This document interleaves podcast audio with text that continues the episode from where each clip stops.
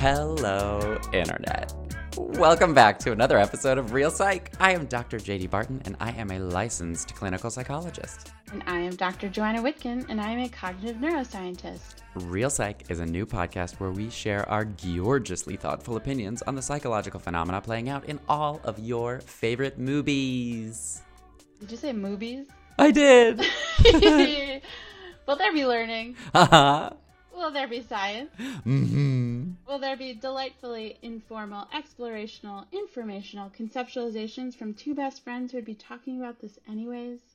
Yes, there shall be on this podcast. Let's go to the movies. Let's go to the movies. Hello. Hi, Hi. George. How you doing? Girl, I am biz this week. Sames, samesies. And I've You're in a like, show, right? I'm in a show. I'm I'm going back to my old show person roots. Um, I'm in a I, back when I was a professional actor. I joined a theater company called 30 Minute Musicals, and we are doing a 30 minute musical version of Top Gun uh, that we did 10 years ago or more. Uh, and we you know have done it a few times, but uh, it started like 10 years ago, and we're doing it again. And it's almost all people that were in the original cast from 10 years That's ago. And so it's like some really fun people who are super talented and have now, some of them are like eh, very successful. One of them is like a regular on a TV show now, and one of them has a hugely successful podcast. Not that's not me.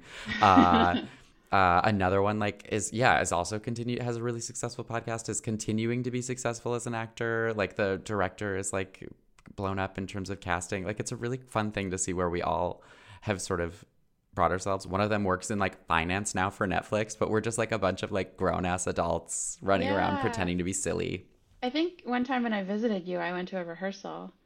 Um, oh was it for a top gun No, it was for Die Hard. oh die hard's really really fun yeah. Die Hard's very awesome. fun. Um, yeah, and so like it's just really fun and silly, and we just kind of like are dumb on stage, and it's pretty it's pretty nice to get to do it um, with friends. But it means like I've been working full time and then doing my private practice and doing a podcast, and then also you know doing this show, and so I have like a little trickle of a cold in the back of my throat, not COVID, and Gotcha. it and I'm like, of course, because I get sick all the time. Uh, is my um, mo lately. Well, my body does that too, actually. When I'm pushing it too hard, I can feel it. Mm-hmm. And my body's like, um, I'm going to cause a ruckus if you don't slow down. So you Mhm. better watch Cause it. a ruckus in your tuckus. yeah, Mhm. exactly. Yeah, and so I'm uh but I'm doing okay. I'm just like hydrating the most. Yeah. Um not having like a sip of alcohol and making sure everything I eat is vitamins. You know, when we were in grad school, uh, first year, you like I got a cold and you gave me just so much echinacea, Yeah. like so much. yeah. And I swear that cold was done in a day. it goes away And quickly. you had it, you had it in like a gallon Ziploc bag too. yeah, yeah, yeah, yeah. you carried it around, but it worked. Yeah, I just would always carry it with me because I'm really forgetful. So if you Yeah. expect me to like remember to take it in the morning or something, I, I'm not going to. I mean, I also was in grad school diagnosed with ADHD, so you know, things like I always I, I have like a like pills, any of my meds, I'll have with me in like my backpack or in my desk at work or in my in my bathroom, so that like Yeah. wherever I'm at, if I'm like, oh, I gotta take it now because I won't remember to take it Right. later. So yeah, Yeah. I would have just like a Ziploc bag full of loose vitamins. Love it. I mean, it helped me a lot. So Yeah, I'm a big fan. And like it's one of those things some people I, I think some of them are probably, you know, snake oil, but I think I think there's real evidentiary support for echinacea. I actually think I told you about it and you looked it up because you were like a, such a medical person. You literally were like, let me look up whether echinacea is actually shown to improve like immune functioning. And I think you were like, hey, okay, yeah, there is some evidence. there's some Um, evidence. Yeah, love it. Love it. I hope you feel better. I'm doing okay. I am. It, it's it's one of those colds that's like so cuspy. It's like really trying to be a cold, and I'm like Mm-hmm. Like it can- drowning it in water and kombucha Yeah, and you know just health, drowning it in health. drowning it in health. Like come at me, cold. Yeah, How dare you? how very dare I'm you. triple vaccinated and I'm on prep. Like what ca- what cold can come for me? I dare you. um. So I I picked a movie. Yes, I I'm so excited. I'm so excited for this Okay, well, movie. I'm a little more nervous now that you're so excited. I know you should be so nervies. Okay, so this All is a movie that is from 2004. It's right in our sweet Ah, spot. It's a great great time. Great be alive. time. Great time. Weird time. I had just come out of the closet. I was very I was very thin. Mm. And uh, I had floppy hair like Ashton Kutcher on topical at the time, that 70s show. um, uh, so the tagline, 2004, the tagline is Heaven Help Us. Is it saved? Yes! Ah, such a good one. I'm- I I definitely almost picked this one a few times because I think first of all, excellent movie. Uh, it's such a good movie. Second of all, like there is some stuff in here. There is some stuff. yeah. Oh, and I you know love it was I, I don't believe in god but i weirdly had somebody say to me uh, somebody dm'd on the thing and said hey can you do sister act? I'd love for you to talk about religion. And then my sister sent me a text and was like you got to do saved. And i was like done. Like they, Yeah. these were within an hour of each other. That two people were like let's talk about it. The um, universe. the universe i mean or whatever it is. I don't know. Retrograde gatorade. Mars and the universe. mars is in gatorade. Crystals. chrysos Beautiful crystals. um yeah so i'm super super excited Ha- I've not seen this movie in quite a long time. Um, but I know what's her face, Jena. What's her name? The main Uh, Jena Malone, Jena Malone, who's incredible. Mandy. Moore, Macaulay Mandy Moore. Culkin. Yes. um, Susan Sarandon's daughter, whose name Anna Amurri, Eva. Eva. Eva Amurri. Amurri, yeah, Yeah. Eva Amurri, um, Heather Matarazzo. Yes. Oh. I, I mean, she's gonna show up in some other movies for sure. um, uh, Mary Louise Parker, Yes. uh, and the dude who Mary Louise Parker marries on Weeds, plays Pastor Skip. He's also on Weeds. yeah. Um, they're together in more than one picture. oh, okay. This is gonna be great. And uh, what's his name? Patrick Fugit, Yes, that guy. He's from dreamy Patrick Fugit. Almost Famous. Is that where he's from? I think so. Yeah. Um, he's in a few things. He's also in one of my favorite movies, which we'll do when we start to get into like real deep cuts. Uh, one of my favorite movies is called Wristcutters, a love story, and it is a movie about suicide, and it is one of the best movies I've ever I've ever seen. Wow. Yeah, I've I've heard of that, but I haven't seen it. It's really good. Uh, it's him and Shannyn Sossamon, uh, in sort of a weird, dark, Mm, romantic comedy yeah. um, in the afterlife. Uh, anyways, let's talk about Saved though. Let's Uh, talk about before then. Yeah, so the first time I saw Saved, I was in it was in theaters Mm-hmm. summer after I graduated high school, and I I was raised very uh I, I was raised in the church, and I sort of uh, my parents were not super super churchy, but I went for it because Yeah. church was one of the few places where like I wasn't uh, where people didn't call me gay because you didn't Yeah. because I could like and I could use all my social skills, and so I really had like social stability and like Mm-hmm. power. I had cultural capital because I was also like involved in choir and all of these like super gay Right. things. Um, but nobody would call me gay because I was Christian, and so they were like, "No, gay is a sin," and JD is like a Christian, so he can't be gay. Right. And so it felt really safe for me. Uh, and then at the end of high school, I started coming out, but I didn't necessarily come out fully at church. Um, I was sort of removed from Sunday school and I was sort of like rejected from church right around this time. And that is also when this movie came out. And I went to go see it. And I ended up sitting next to these like people that I went to church with, that I like grew up going to church with. Wait, you were rejected because you came out? Yeah. Is that okay? Yeah. I started to come out like to school people. Mhm. Um, and then that got back to, to like Sunday school people. Oh, And so once I started coming out, our Sunday school teacher, who was like the cool young dad guy, who was like a cool, cool. Christian dude, did like six weeks in a row about how uh, gay sex is a sin and how um, how to like how to love the sin or hate the sin kind of stuff. Just like weeks and weeks and weeks. And then at the end uh, of graduation, like my graduation party in early June. Um, the thing that would they would always do for youth group is they'd go through and they'd look at all the old like pictures, which were of course printed printed out photos from like the, the developer because it was 2004. Um, and you'd always go and you'd pick out every picture that had that senior in it, and you'd make a photo book of the, like all their times in the youth group over the last like seven years. And you give it to them at their graduation day. And so I like um, get the like uh, the wrapped like book, and I open it, and uh, the youth pastor actually gave me a Bible, and it said like you may be like talented and, and going out into the world, but remember where that comes from, and like never gave me pictures or anything like that. Just gave me a Bible to remind me that I was not aligned with her faith. Yeah. Yikes. Interestingly, and related to this film, um, her daughter at 14 got pregnant, uh, which is Mm. um, that abstinence only education. Yeah. Um, yeah. Super works. Super, super works. Um, yeah, Well, I had a really intense relationship kind of like with this movie. Yeah, yeah. like, hmm it's Oh yeah, a, a lot of this movie really like rings true.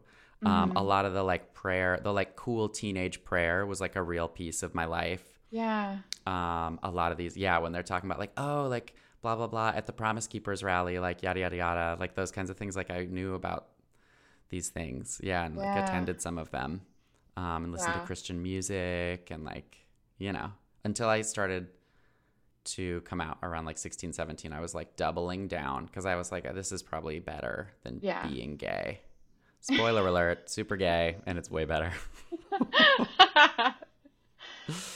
not trying to convert anybody but like if you're already gay like i gotta say like it's pretty cool yeah. it's pretty fun. Um. So this episode is JD an origin story. Eh, there is some origin story to this Parentheses saved. yeah parentheses yeah I love it. john john savid barton dr john savid barton I love uh yeah no i'm really excited to do this movie and um there's just it's so funny it this movie is streaming free on amazon prime so like y'all Awesome. pause and just watch this movie or like Yeah. don't pause and watch Like, it as watch soon as we're later, done yeah. talking about it it is so good I'm excited. there's so much for us to talk about Yeah, yeah. But and and stuff that I don't think we've touched on totally yet. Like I feel like a lot of the movies that we've done have overlapping themes with some of the other movies, but this one there, there's like new stuff. I think oh i know so. I love i that. know buckle up buttercup Buckle up. we going in we will be back. we'll be back bye. Bye.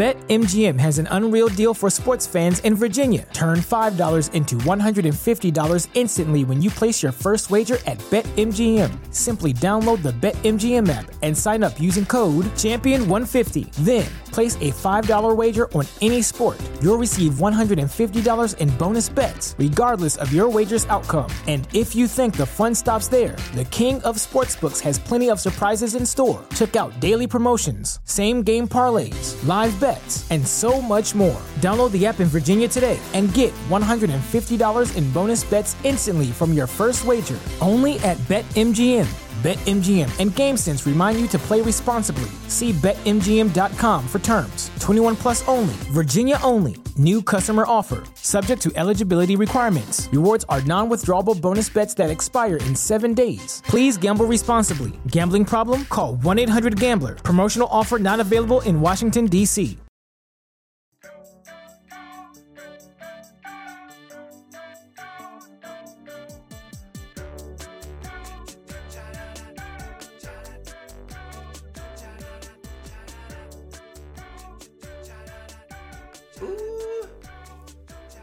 Whoa. I was about to say, oh my god, Joanna, I'm obsessed with this pick. And then I was like, oh yeah, it's my pick. Yeah, I I it. think, I think uh, that makes sense that you like this pick. Yeah. I like this pick. I watched this in on my phone in a car. I mean, it's a movie that, I was, that I'm so intimately familiar with that I barely paid attention at some points because I was like, meh, I know everything by heart. Yeah, I've definitely seen it before. So I, you know, I was like, uh, watching it in the car, I'm being like, yeah, yeah, yeah, okay. But it is, it's better than I remember. It's so much better than even I remember. Like, it's a movie that got better with watching it. Um, you, the, why don't we synopsize it? Yeah, let's do it. right quick. We'll do a quick a quick synopsis. Um Mm-hmm. And then we'll talk about why it's great and then how it Yeah. yeah cuz we both have some personal experiences that I sort of started to share a little bit on the first half, but we'll we'll share Mm-hmm. about it. So um Jena Malone, Yeah. Mary, uh, goes to a good Christian school, has a good Christian boyfriend. Hmm, hmm, hmm, hmm. Um, I can like see the whole intro. Uh, Yeah. And she is a t- child of a single mom, played by Mary Louise Parker. Um, And she is excited to start her school year. Um, just before starting her school year, her boyfriend, uh, Dean, tells her that he is gay and she uh, he tells her this underwater in a pool. She hits her head as she's trying to get back up, and then has a vision of Jesus telling her to help Dean. She uh, prays on this and thinks on this a lot about how to help Dean be not gay, and decides uh, through divine intervention that sex is the answer. That having sex with him will uh, make him straight, and that Jesus will restore her blessed womb uh, and, and restore her virginal heart. Uh, she does so, and just before the first day of school, he gets caught uh, with gay porn and um, is taken off to uh, is taken off to conversion therapy Yes. uh, uh, called Mercy House. What happens next? So then school starts. Uh huh. Um, she is part of this uh, kind of popular clique uh, And with music Mandy group. Moore and music group. The yeah, Christian they kind Jewels. of are really, you know, modeling this good Christian, uh, I don't know, archetype in the school. They're yeah, they um, they play music. They kind of just model for the school. You know, they're they're kind of like run the school. Mm-hmm. Um, Mandy Moore is definitely the the boss. Yes, she is Um, the she's- HBIC. Yes, and she, uh, you could see she's a bit bossy. Um, so you know they're they're kind of like having their senior year, really excited about it, and then um, Jena Malone or Mary starts getting sick, um, and she doesn't even know why. Like she starts throwing up in she the morning. She starts throwing up in the Uh, mornings. yeah. Uh, sees on uh, she watches a lot of kind of quiz shows with her mom and sees on uh, like TV. I think it's uh, Valerie Valerie, Valerie Bertinelli. Bertinelli, Yeah. uh, like Lifetime movie, uh, just her describing what she thought was pregnancy. but it turned out to um, be cancer. Yeah, but in, in general, what she thought was pregnancy, and Mary is like, "Oh, whoa, that sounds like what I had." Please let it be cancer. Um, Please let it be yeah, cancer. Please let it be yeah, cancer. it's like a very famous moment. Um, takes a pregnancy test. Of course, is pregnant. Um, there's some bad seeds at the school. Uh, Eva Amurri, who's she? What's her name? Mm-hmm. Eva. Ca- uh, yeah, but in Cassie. the Ca- Ca- Cass- Cassandra. Cassandra or Cassie. Yes. Yeah. Um, and so she's the one Jewish student in the school. She like is really oppositional.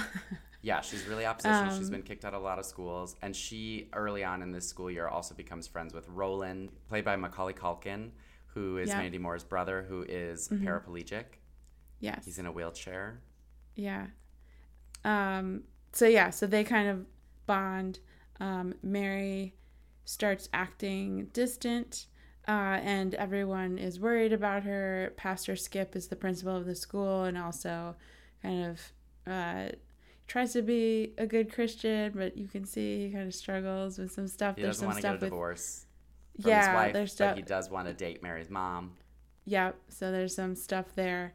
Um, there is a new kid in school, Patrick. hmm Uh, who is that been his name? Patrick. Yeah, Patrick. and his real name is Patrick, too. yeah, yeah, yeah. That, that's why that confused me. Um, but he's Pastor Skip's son. He's Mhm. off like doing missionary work. Skateboarding for the Um, Lord. yeah. Hitting the board for the Lord is nothing sacred to you people. Um, so yeah, he comes in. Everyone's kind of like thinking he's cute. Mandy Moore likes him. Mhm. He seems very taken with Mary. There's kind of a jealousy there. Um, but yeah, so Mary is pregnant and feeling isolated, Mhm. feeling more uh, like connected to the other outcasts of the school, like She's having a Cassandra real and crisis Roland. of faith, Yeah. like a major Yeah. crisis of faith.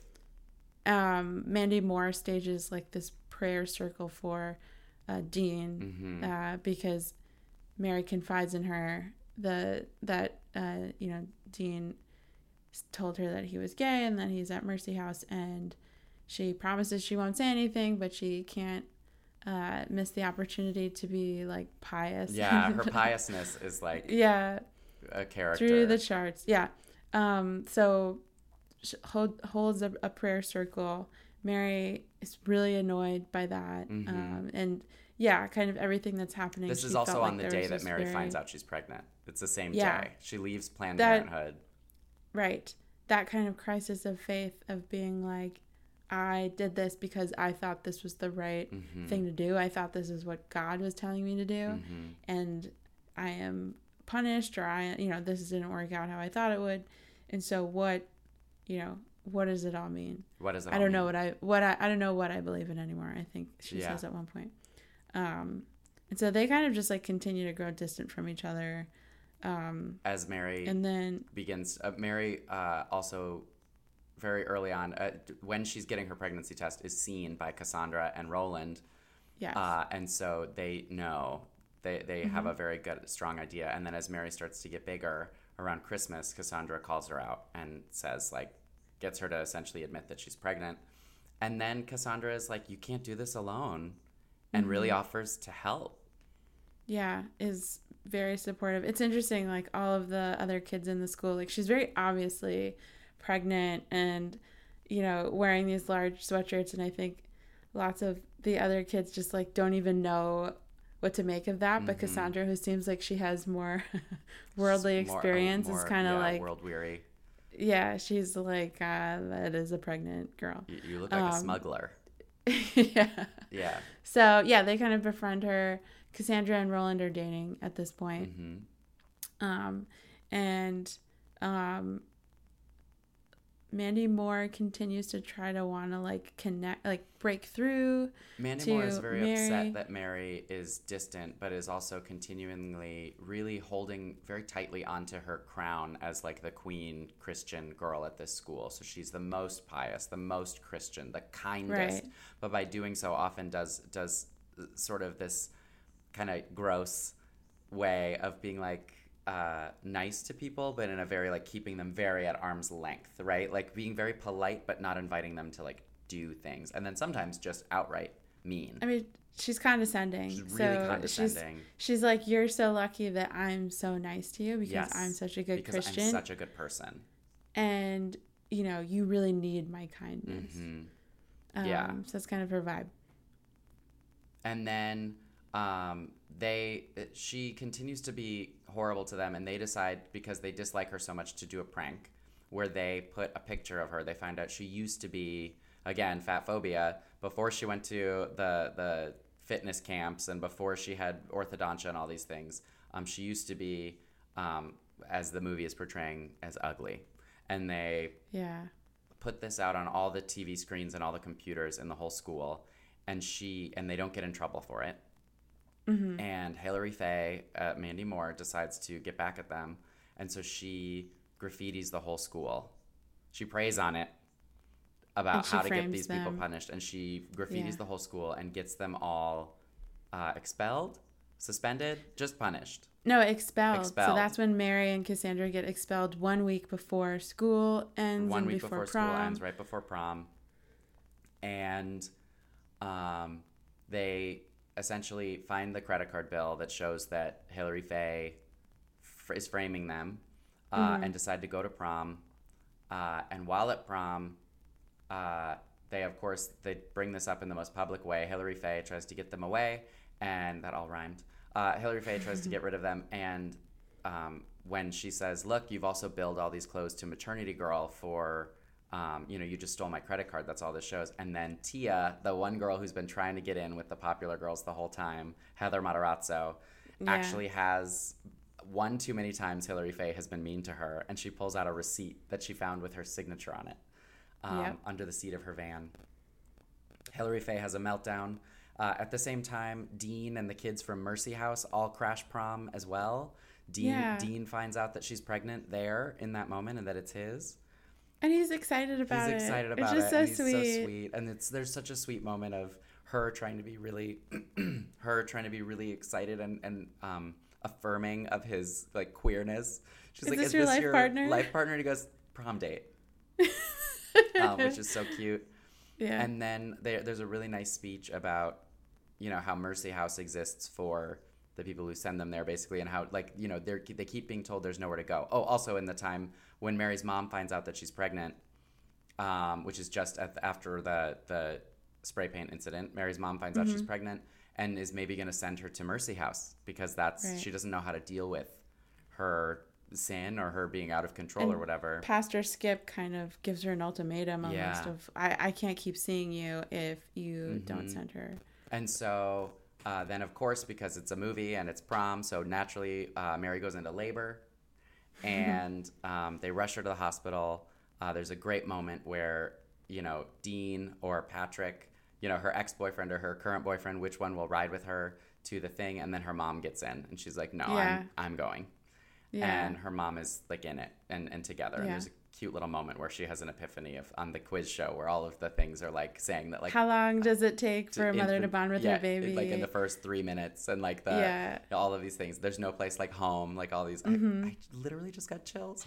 Um, know, it's so it's silly. cute. But um, and then of course it has this big happy ending um, with the, with a very loudly spoken moral that is essentially saying, you know, faith in God is is all well and good, but the problem is like so much of life is a gray area. And when you try to make things black and white, you just make things messier because Yeah. you're you're telling everybody who doesn't perfectly fit in the black and white that they don't belong. And the thing is nobody totally fits in the black and white. And so it's really um, a message of acceptance and a message Yeah. of compassion and grace um, that you know pastor skip even though he's not yet divorced is not wrong for wanting to date someone else right his marriage is Yeah. over he and his wife Yeah. both agree that his marriage is over right um, that mary having this baby out of wedlock tried her best right she didn't she's not doing the wrong thing the gay kids are not bad or wrong hilary faye is not is not horrible. She needs to stop expecting she needs to stop projecting perfection because she's not perfect. And so like she can Right. also accept herself and so it's a it's a nice kind of feel good ending. Yeah, I mean, I, really like the like. Why would God make people so different from one another if He wanted them all to be the same? Mhm. That's a line that Mary has that I, I really liked, and I think, you know, is a logical kind of argument for why that gray area is like exists Yeah, and why Yeah. it's important. Well, and you know, the in the in the whole film, you know, we we briefly talked just before the break about like, oh, is this going to be like an offensive film for some people? And like when rewatching this movie, it is such a pro-Christian film. It's pro anyone. is. It's, It's pro, pro It's pro everyone. everyone. And so it's Yeah. not saying that Christianity is stupid. I mean, there are some, you know, definitely some satirical moments. Yeah. Um, but it's it's not saying you're wrong for believing in God. And one of the things that really stuck out to me in this time was was when Dean shows up to prom at the end and he says, "I know Jesus still loves me. yeah. Like he, I'm gay and I know Jesus loves me." And I think that's Yeah. so important that rather than it being a movie about rejecting your faith, it's a movie about engaging in Yeah. in the conversation you have with the, you know, edicts that you have that have been Right. declared based on, you know, all of these things based on the the way in which organized religion um, restricts people. Absolutely, yeah. And the way in which spirituality and religion is ultimately like a very personal Mm-hmm. experience. Mm-hmm. Yeah, it's um, it's so good. This movie is It so good. It is, and you know, I think you and I both raised Christian, Mm-hmm. right?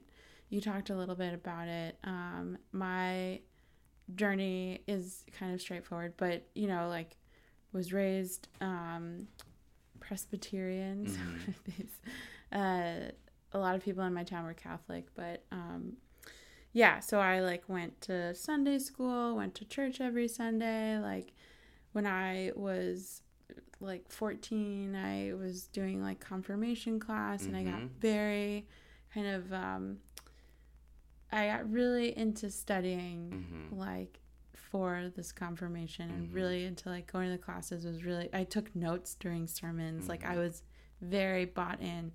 Um and it, it also was like my community, right? Like I, I did a kind of analogous, like it wasn't Girl Scouts, it was called Pioneer Girls, but it was like the church church version of it. Oh my god, I love that. Um, yeah, you know, and my mom was like a, a leader, like it was just a, embedded in like my community, you know, and so that was a big part of it. Like my friends were there.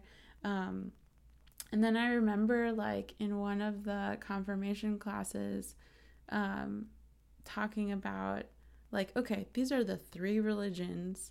Um, so the three religions are like Christianity, Judaism, and Islam. hmm So there's no other religions Nope. besides that. Nope, and nope, I'd just taken like global history or something and was Mhm. like, mm, I just learned that that's not true. hmm Um, and then, you know, the whole like, there is one path to God hmm and to heaven, and that is the Christian path.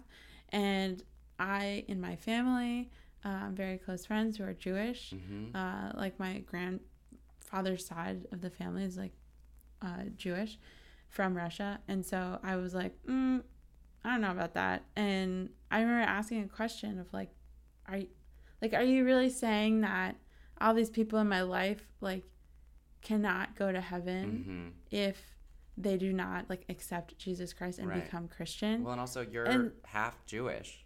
Yeah, and like the you know the reluctant answer was kind of like yes, and I just it was that fracture in the faith, right? Mhm. It, it was like okay, I'm gonna start questioning this a little bit, Mhm. Um, and there is like a, a very like developmentally like appropriate path of spirituality, um, and mine totally followed it. Like you're you know you're kind of indoctrinated as a child. Starts with like This bedtime stories of Daniel in the lion's den and David and Totally. Goliath and I had like a children's Bible that was illustrated that I totally. loved. We all have that one. And- Mhm. yeah, yeah. Noah's And- Ark. yeah and it's it's embedded in your your like sense of morality Mhm. It's something that you are kind of fed until you reach adolescence and you start questioning kind of everything and Mhm. along with that spirituality um there's a point where you kind of reject it which i reached when i was like went to college basically um, going to liberal arts school and was like i can take all of these religion classes that Mhm. are not christianity and i did and was just like really into learning about every type of religion like got very into like buddhist uh like uh literature and like the philosophy of religion um just like really was uh consuming that and then i was like i'm an atheist like i was like all of that is garbage right and that's also a very like part of this developmental path is a Mhm. rejection Mhm. rejection of religion Mhm. um, and then like in your mid twenties, there's kind of this uh, you're kind of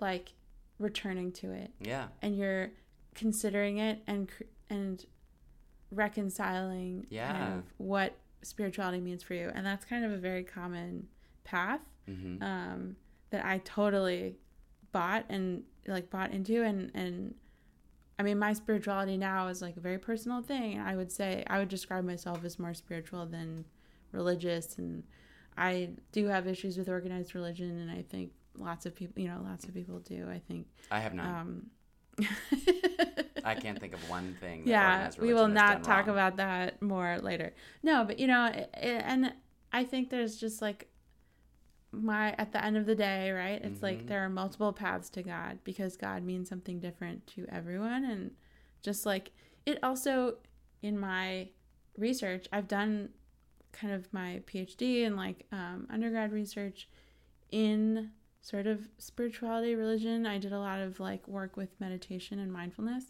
um, and that came from my interest in buddhism Mhm. and so like really understanding more even just functional aspects of it Yeah. um, a- and, this comes from you know William James, uh, Sigmund Freud, like these like OG white dudes of OG psychology dudes. who who honestly one of the first questions that they grappled with was was about religion Mm-hmm. um, and really understanding the function that that provides for people psychologically um, and it does and, and so i think that i mean even atheism is a stance right Yeah. like it's a very strong stance.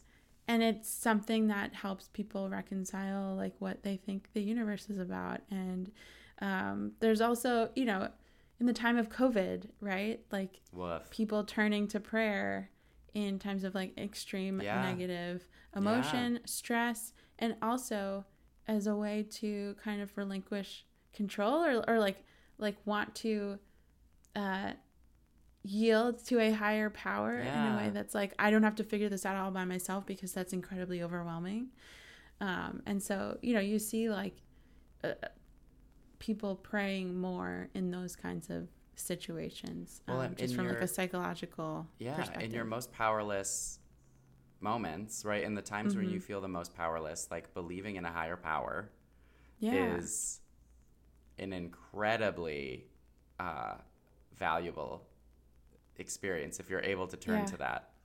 totally Not everybody And- is.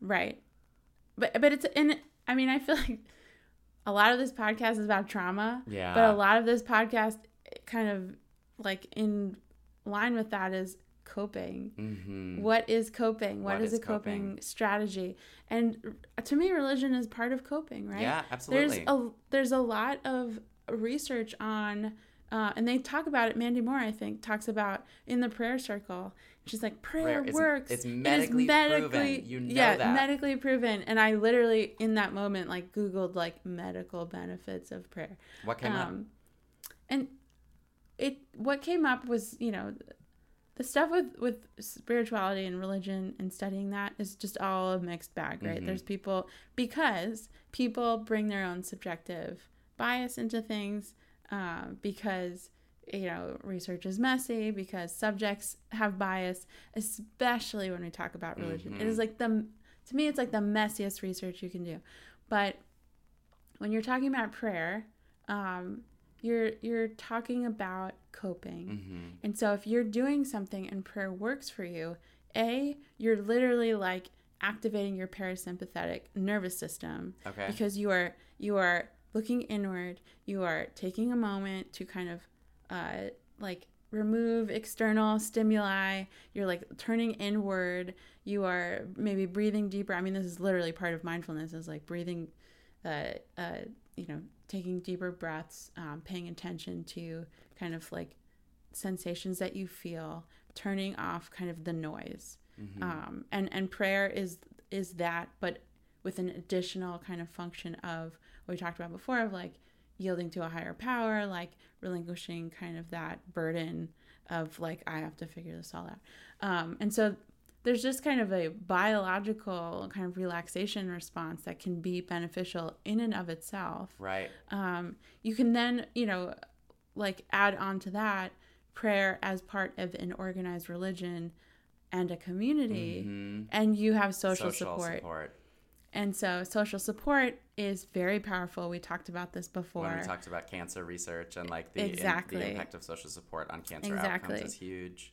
Exactly. And so prayer is very tied to you know I think it's they're confounding variables as we like to call them. Mm-hmm. It's very hard to isolate prayer um, by itself. A because it's not totally observable, right? It's self-report. Right. So we have to rely on That's right. people saying that they're praying or the not. intensity of prayer and that like because very it's self-report there's no uh like really clean definition of it people kind of define it differently for themselves um and the intensity right like what is relative to that i mean it's like measuring pain right it's like these very internal subjective experiences Mm-hmm. so it's, it's just real messy and so you know you have to rely on self-report and you're going to have a lot of confounding variables because they're going to overlap with community with uh, thing with coping Mm-hmm. and so i think that a lot of the research that exists and a lot of the benefits that we see like i don't know not to be like totally cynical but i think that's what it comes down to Yeah, I mean, but that's the thing, right? Uh, even if you're like, even cynically looking at this, like the fact that there is an effect means Yeah. that therefore it has Well, that's the other thing, right? Is like, is it doesn't matter what's the confounding things, right? Does it matter if at the end of the day someone is like, prayer worked for me? Right. Well, and That's and, it. You know what I think about a lot is, um, you know, when it comes to religiousness, Mm-hmm. um, you know, a lot of the things we struggle with uh, when we talk about coping are, are the concept of cognitive dissonance, right? When two sort of com- Yes. competing things exist at once, and we often will create a very simple mental sort of explanation in our heads Mm-hmm. to resolve that cognitive dissonance that is often a simpler explanation than, than the reality to the Right. thing and religion and religiousness as uh, a s- s- like as a fix for that cognitive dissonance where it's like well the bible says so and see how I even went Yeah. southern even just doing it which is again a, a cultural bias right it's a cultural bias that i have Totally. um, you know, the Bible, because the Bible tells me so. Um, Literally. which, on a lot of those issues, um, the Bible actually hasn't told us very much about I these mean, things. But yeah. people um, often show that they are able to resolve a lot of cognitive dissonance when it comes to things like war, when Mm-hmm. it comes to things like um, taxes, like Mm-hmm. allocation of resources. Yeah. Um, it, it makes things good guys and bad guys. And by identifying, particularly Christianity, specifically American Christianity, has a very um, protagonistic approach to itself, a very like Christian exceptionalism, right? Even when Totally. he um, when he does his prayer, I remember hearing a prayer like that at the beginning when Pastor Skip is like, you know that they think, you know they think about you and they think those Jesus freaks are onto something. They've got it figured out, right? Like as this as if people are looking at you being like you've got it together and I want well I want what you have, right? Um and and this sort of idea that you can have the market cornered on goodness as your as you define it, right? Like I love Yeah. when um when she says and they, they this movie is all about that, right? When um Right. when they say they're trying to uh, do the exorcism on on Mary at one point, and Mandy Moore, uh, uh, it- Jena Malone looks at Mandy Moore and says, "You don't know the first thing about love," and turns away. And Mandy Moore whips a Bible at her, hits her in the back as she says, "I am filled with Christ's love." Yeah. And then she looks at her and says, "You are just jealous of my success in the Lord." Right? She's resolving her cognitive dissonance with this narrative right. that she is the ultimate good guy. Yeah, it's as you say that, especially like American Christianity, it's like so overlapped with American Exceptionalism. exceptionalism, Mhm. and nationalism. hmm And, you know, this country being founded by white Christian men is also, you know, it makes sense. God made us number one because He loves us the best, Mhm. and therefore, because we are the best, like our values and the yeah, um, you know, evangelicalism, which Mm-hmm. essentially says like go forth and tell and spread the word and make more Christians, is so based on the idea that Christians are right and everyone is wrong, and the only way to get to heaven is to tell more people about Jesus Christ. Which, which you know, you were speaking to that earlier, right? The idea that like people that haven't heard the good news, as as they say in Bible school, um, that haven't heard the good news, have not been told the you know the about the Bible or Jesus Christ, cannot go to heaven. That was what that was my breaking point. Was when I was like, wait a minute, you're telling me that like people who live in like remote places that have never had a Christian missionary come to them just cannot Right. go to heaven. Well, that's what That they talk about in the movie benevolent to too. They talk about it like, oh my gosh, yeah. yeah. yeah. Don't you feel so bad for the savages who will like never hear Christ's word, or like, Yeah. um, the friend, what's her name, the one who's sh- Yes, Vietnamese, I she's think, who's she's. Vietnamese. She's adopted from Vietnam, Um, and they're and constantly they're just saying. like, also, yeah, the oh, only you're non-white person in this film. yeah, Um, the only non-white person. and her parents who are shown for one second. And her parents are black. Yeah, that's right. yeah, Um, yes, and so yeah, and they're they they do like exploit that sort of narrative, which I will say like I grew up with a number of like most of the kids that I grew up with that were Asian American were raised in white families. They were adopted. a hundred percent. Yeah, Me where too. where I grew up um, in rural Michigan. Um, yeah, that was, and so that that also I was like that fits. Actually, I Yeah. I can think of several kids at church camp or at church or at school um, that are, um, you know, adopted Yeah. into white Christian families, and the, Yeah. the narrative of like we saved them from Totally. yeah. Yeah. I mean, it's this movie is just such a nice way to sort of illustrate both, I think, the ugly and the beauty. I think it does a really nice job holding on to the fact that, like, Jesus, pretty cool guy, pretty compassionate. Mm-hmm. Um, I mean, you know, Jesus, his number one thing was like taking care of the sick and the poor. Mm-hmm. That was like priority number one Yeah. right? Not the case when we think of American Christianity uh, and and the way in which um, religion is so tied into politics in our country. I imagine most people listening to this podcast have fairly similar political views to us. We talk pretty extensively about feminism and Yeah. uh, race ethnic relations just like anti-racism and and so i think most people are probably on a similar place and where where they're at with their faith is um you know obviously going to be varied but Yeah. i do think that like the thing that really struck me when rewatching this movie is just how actually pro-christian it it is Yeah, yeah. And you know, the writer and I think director, but the writer of the movie is like really drawing from his personal experience. i mean you can tell Yeah, like I mean, he, this was he so, really watching this from my experience. Again, I was 17 when this movie came out, and being like, "Oh my gosh, this is exactly Yeah. exactly my experience. You know what I Mm-hmm. always think of is um is like I I used to call it the just the just prayers when people pray and they say the word just a lot. So be like, Father God, we just thank you so much, and we just wanna we just wanna wish that everybody could just you know could just hear your word and just believe and, and like the the just prayers. they say the word just Yeah. a lot, and he does. Love he, it. he starts it out with the just prayer. Yeah. Um, but I also went to a super intense church camp where like every year they would have the the thing where it's like come down to the front and like give your soul, give yourself to Jesus again. Were there tongues? No one spoke in tongues. Okay. Um, that was a part in this movie, uh, kind of like a someone faking, right? yeah, Uh, yeah, Cassandra. um, Cassidy, Cassandra, Cassandra. Cassandra. Yeah, she fakes speaking in tongues. Um, you know, I so the most famous uh, sect of Christianity that speaks in tongues is the Pentecostal Church, which is actually like a largely black community. The the Pentecostals, um, um, largely African American specifically. It's a very American. Um, uh, what's the word? Sect, I suppose, or like Yeah, um, sect. yeah, sect and denomination. Um, And they are largely black. And I remember as a kid being taught that speaking in tongues is real and, and happens, but you're supposed to do it responsibly with only with one person speaking in tongues at a time and one person interpreting essentially for the group Yeah. in a way that I just remember at the time being like, it's a pretty condescending way to talk to this like other group of people who's like faith where they'll they'll have you know hundreds or thousands of people at once sort of communing and, and speaking in tongues. Um, i have no psychological research on the phenomenon that is speaking in tongues. I don't know that there is any good research.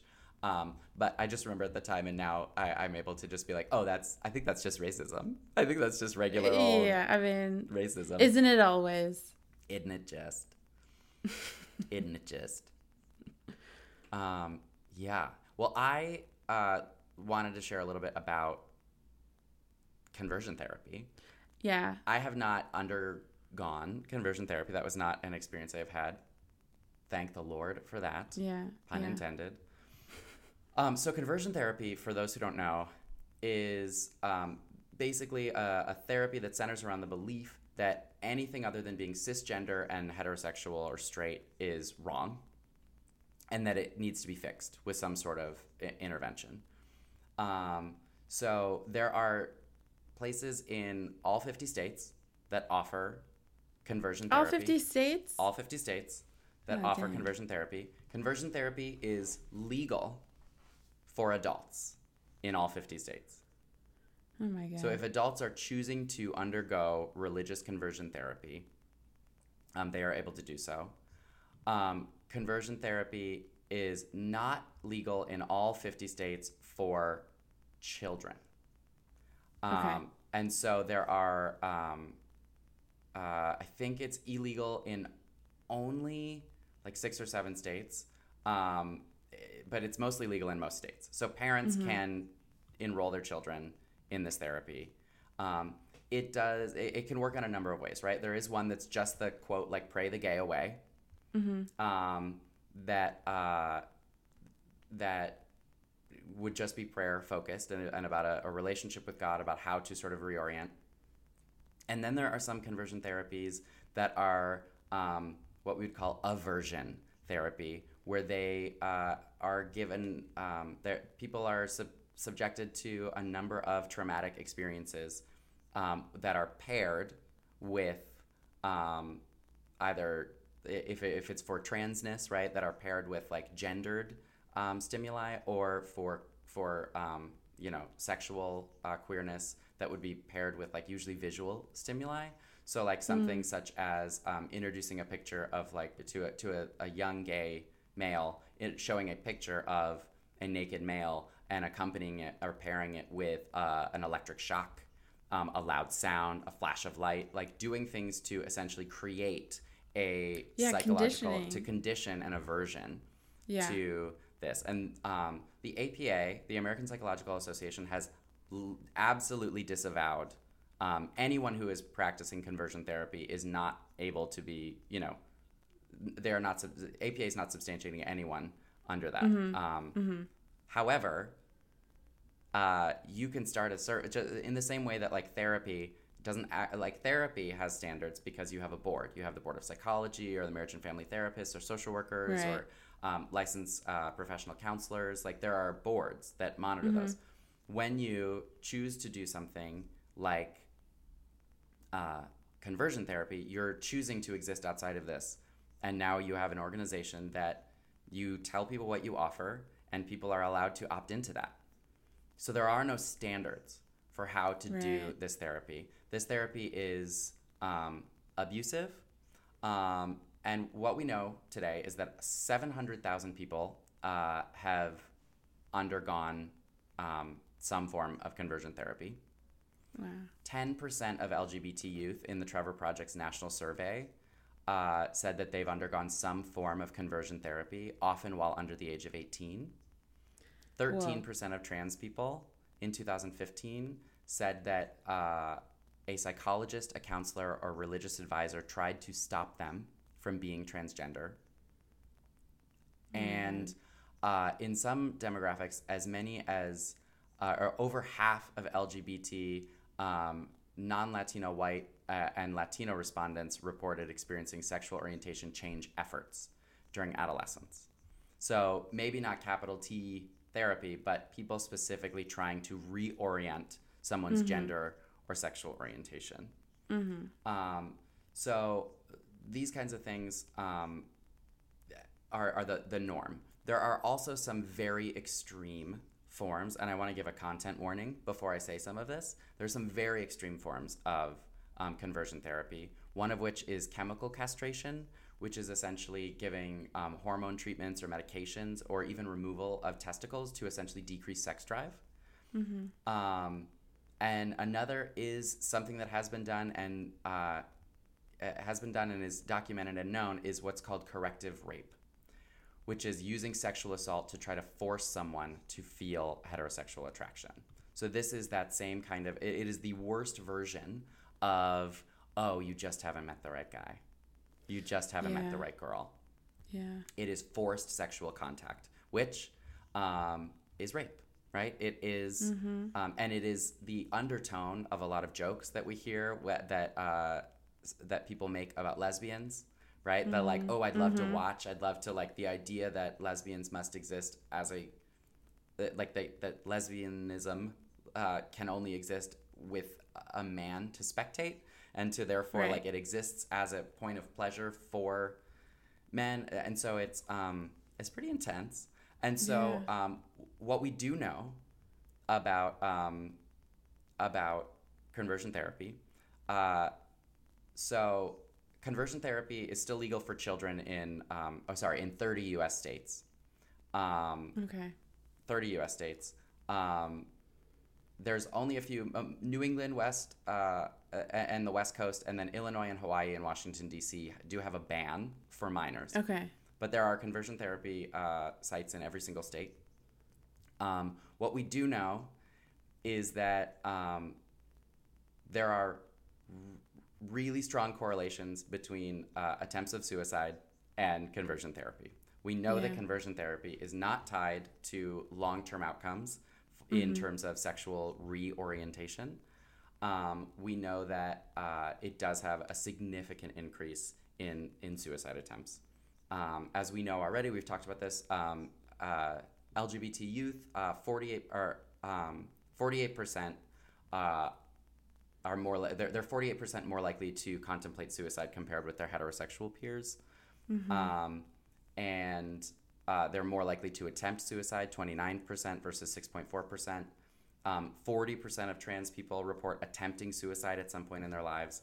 And so having an affirming space is like the number one thing we can do. Having even just Right. one person one place where you can feel affirmed and so um, you know it seems like in the movie this is a pray the gay away approach to Yeah. it is not um, aversive conditioning it is not um, chemical castration it is not um, it is not sexual assault Right. um, but it is continuing to you know double down on this idea that you as you are is not right um, is Right. not okay and we still i mean and, and this narrative that like queer people are not right even exists within the queer community. I mean when people identify as asexual um, it's really hard to find uh, good liter excuse me it's, it's hard to find good literature that doesn't also include a narrative of the um, correlation between being asexual and sexual assault or sexual abuse where it's like you don't have to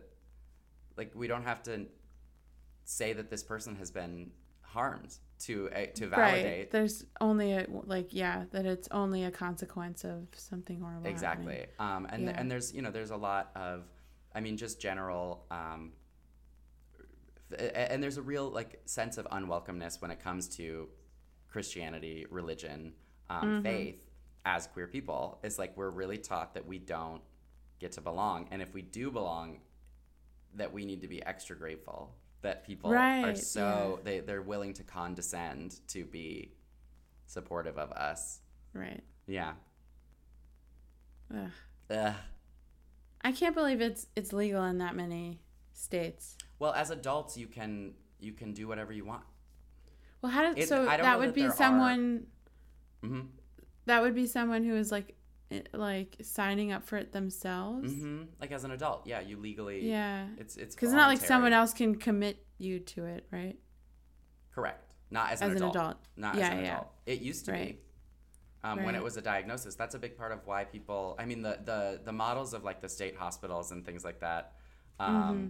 I mean, it, until like, I think it was like the '60s or '70s, like a man could could commit his wife to a, a mental institution just for Right. being moody. Yeah. um, yeah, yeah, which is like a horrible.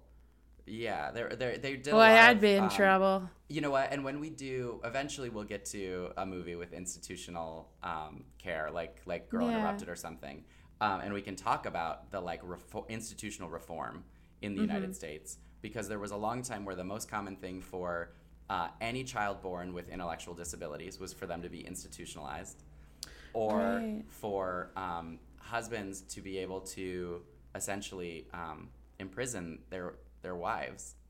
Uh, Wasn't like I mean, uh, like getting really uh, extreme, but like lobotomies. Yeah, yeah, lobotom, getting lobotomized. Uh huh. Like someone getting you lobotomized, basically. Yeah, you could have someone else lobotomize you. Yeah, it's terrifying. It's really, Yeah. really terrifying. There's like there's like movies about that too. Of like, um, have you seen Sucker Punch? Yeah, that's what I was thinking of. yeah, and then uh, there's like a, a plot in BoJack Horseman with like his grandmother, like his mom's mom. Okay, yeah. My dad But always used to thing. say, "I'd rather have a bottle in front of me than a frontal lobotomy."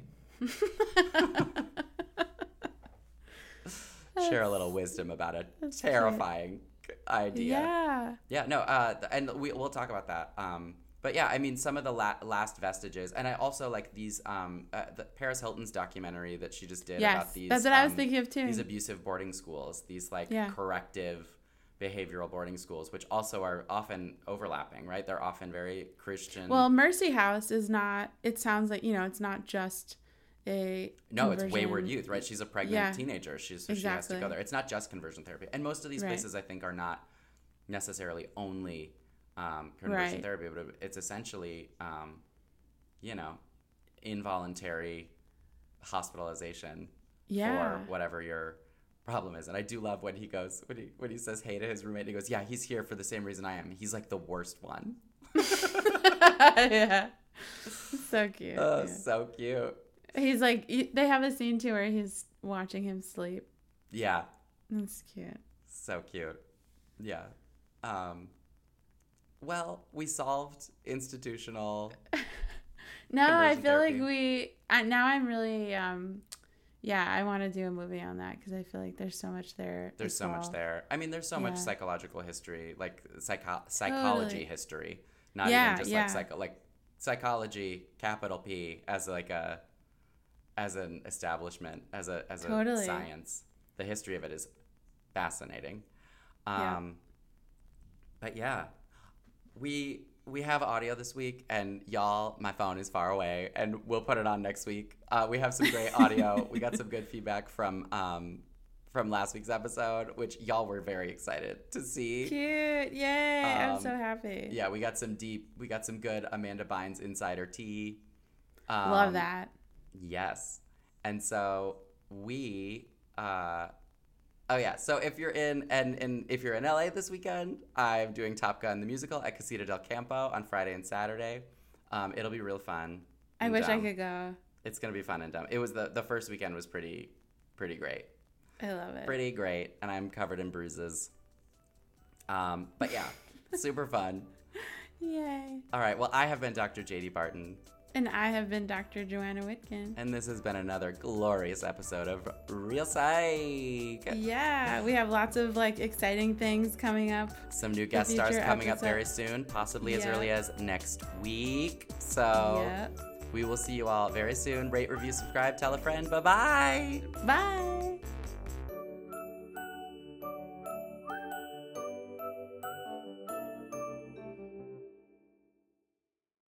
BetMGM has an unreal deal for sports fans in Virginia. Turn $5 into $150 instantly when you place your first wager at BetMGM. Simply download the BetMGM app and sign up using code Champion150. Then, place a $5 wager on any sport. You'll receive $150 in bonus bets, regardless of your wager's outcome. And if you think the fun stops there, the King of Sportsbooks has plenty of surprises in store. Check out daily promotions, same game parlays, live bets, and so much more. Download the app in Virginia today and get $150 in bonus bets instantly from your first wager. Only at BetMGM. BetMGM and GameSense remind you to play responsibly. See BetMGM.com for terms. 21 plus only, Virginia only. New customer offer. Subject to eligibility requirements. Rewards are non withdrawable bonus bets that expire in seven days. Please gamble responsibly. Gambling problem? Call 1 800 Gambler. Promotional offer not available in Washington, D.C.